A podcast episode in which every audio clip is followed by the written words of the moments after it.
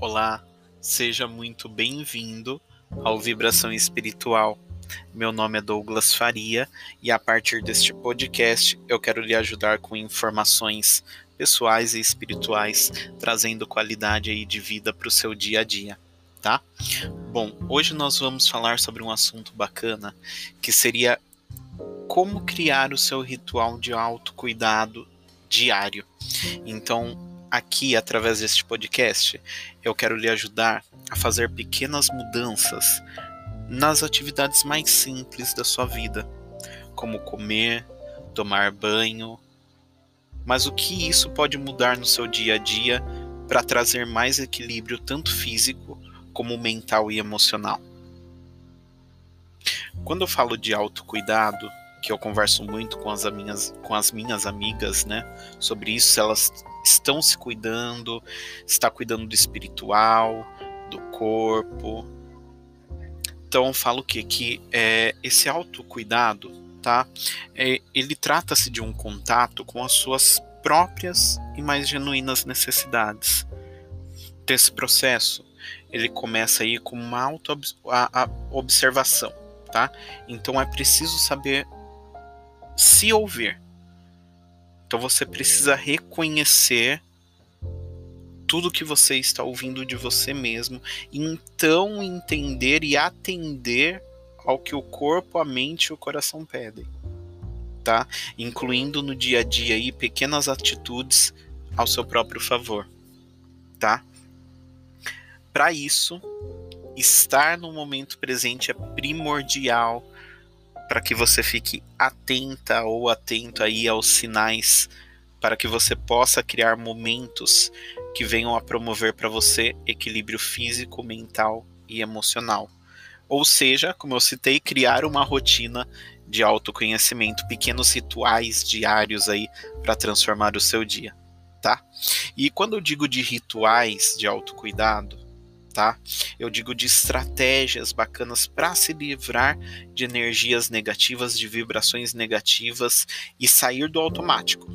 Porque às vezes a gente acaba entrando no automático e não consegue sair aquela rotina que a gente fica bate, bate, bate na ponta, né, de faca e não sai disso, tá? Por exemplo, quando você acordar no seu amanhecer, ao invés de você sair da cama né? Quando toca lá o último despertador do, do soneca que a gente coloca, né? Que tal você fazer uma rotina dentro desse pequeno período? Uma rotina matinal, né? Que ela estimule você a acordar para fazer atividades que vão te trazer um bem-estar, né? Outra sugestão bacana também é, é que você, neste momento você pode criar um ritual de, de gratidão precisa nem sair da cama. Despertou, acorda com aquela preguiçinha bem gostosa, né? Ali embaixo do cobertor mesmo, olha para o seu teto, agradece por tudo que você tem. Sabe por quê?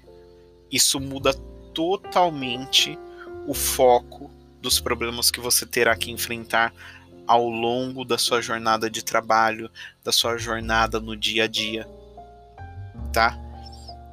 Você pode também acordar e realizar a prática de exercícios físicos, seja ali um polichinelo, pular corda, dar uma volta no quarteirão, passear com o seu cachorro.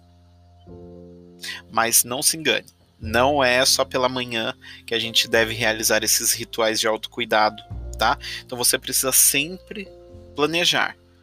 Crie um ritual noturno também, porque ele é muito importante para se comunicar com o corpo porque o corpo no final do dia ele está cansado. Então ele precisa relaxar. Então abaixa a luz do seu quarto, apaga ela, acende uma velinha, coloca uma música mais calma, toma um banho aí relaxante. Você pode fazer também um escaldapé, um banho de ervas, leia um livro, faça algo que te faça feliz, tá? Uma dica bacana também é você pingar, tá? Duas gotas de lavanda no seu travesseiro. Para o cheiro não ficar forte. Pingue duas gotinhas, vire o travesseiro, deite, deixe aquele cheiro, né? Durante a noite ser o seu aliado, porque ele pode é, muitas vezes ajudar no seu sono. Então você acorda mais disposto, né? Você acorda é, é, mais propenso a realizar de novo este ritual no outro dia, tá?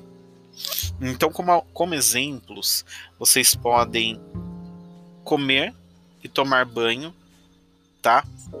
Colocando uma música mais relaxante. Desfrute cada garfada que você dá na sua comida. Não coma só por comer porque você está com fome. Saboreie a sua comida. Foi você quem cozinhou. Foi, você que comprou. Saboreie. Sinta realmente. Não coma só por comer. Tá? Crie pausas durante a sua rotina de trabalho para respirar. Escreva sobre os seus sentimentos e pensamentos em momentos de dificuldade. Fale com pessoas que você ama ao longo do dia. Veja um filme ou uma série depois da janta.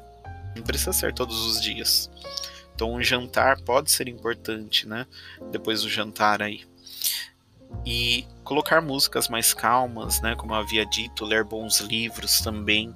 Então, independente de que rituais você irá criar, o mais importante é que você viva cada momento como se fosse único. É clichê, né? Mas só parece clichê. Pois essa é uma, uma atitude que demanda pouco esforço e que traz enormes benefícios para você, tá? Se permita, meu amigo, se permita, minha amiga. Realize suas tarefas diárias com mais amor, leveza e o autoconhecimento, pois isso vai te ajudar aí na prática dos seus rituais, tá? Então faça essa rotina e seja feliz. Muito obrigado e uma boa semana.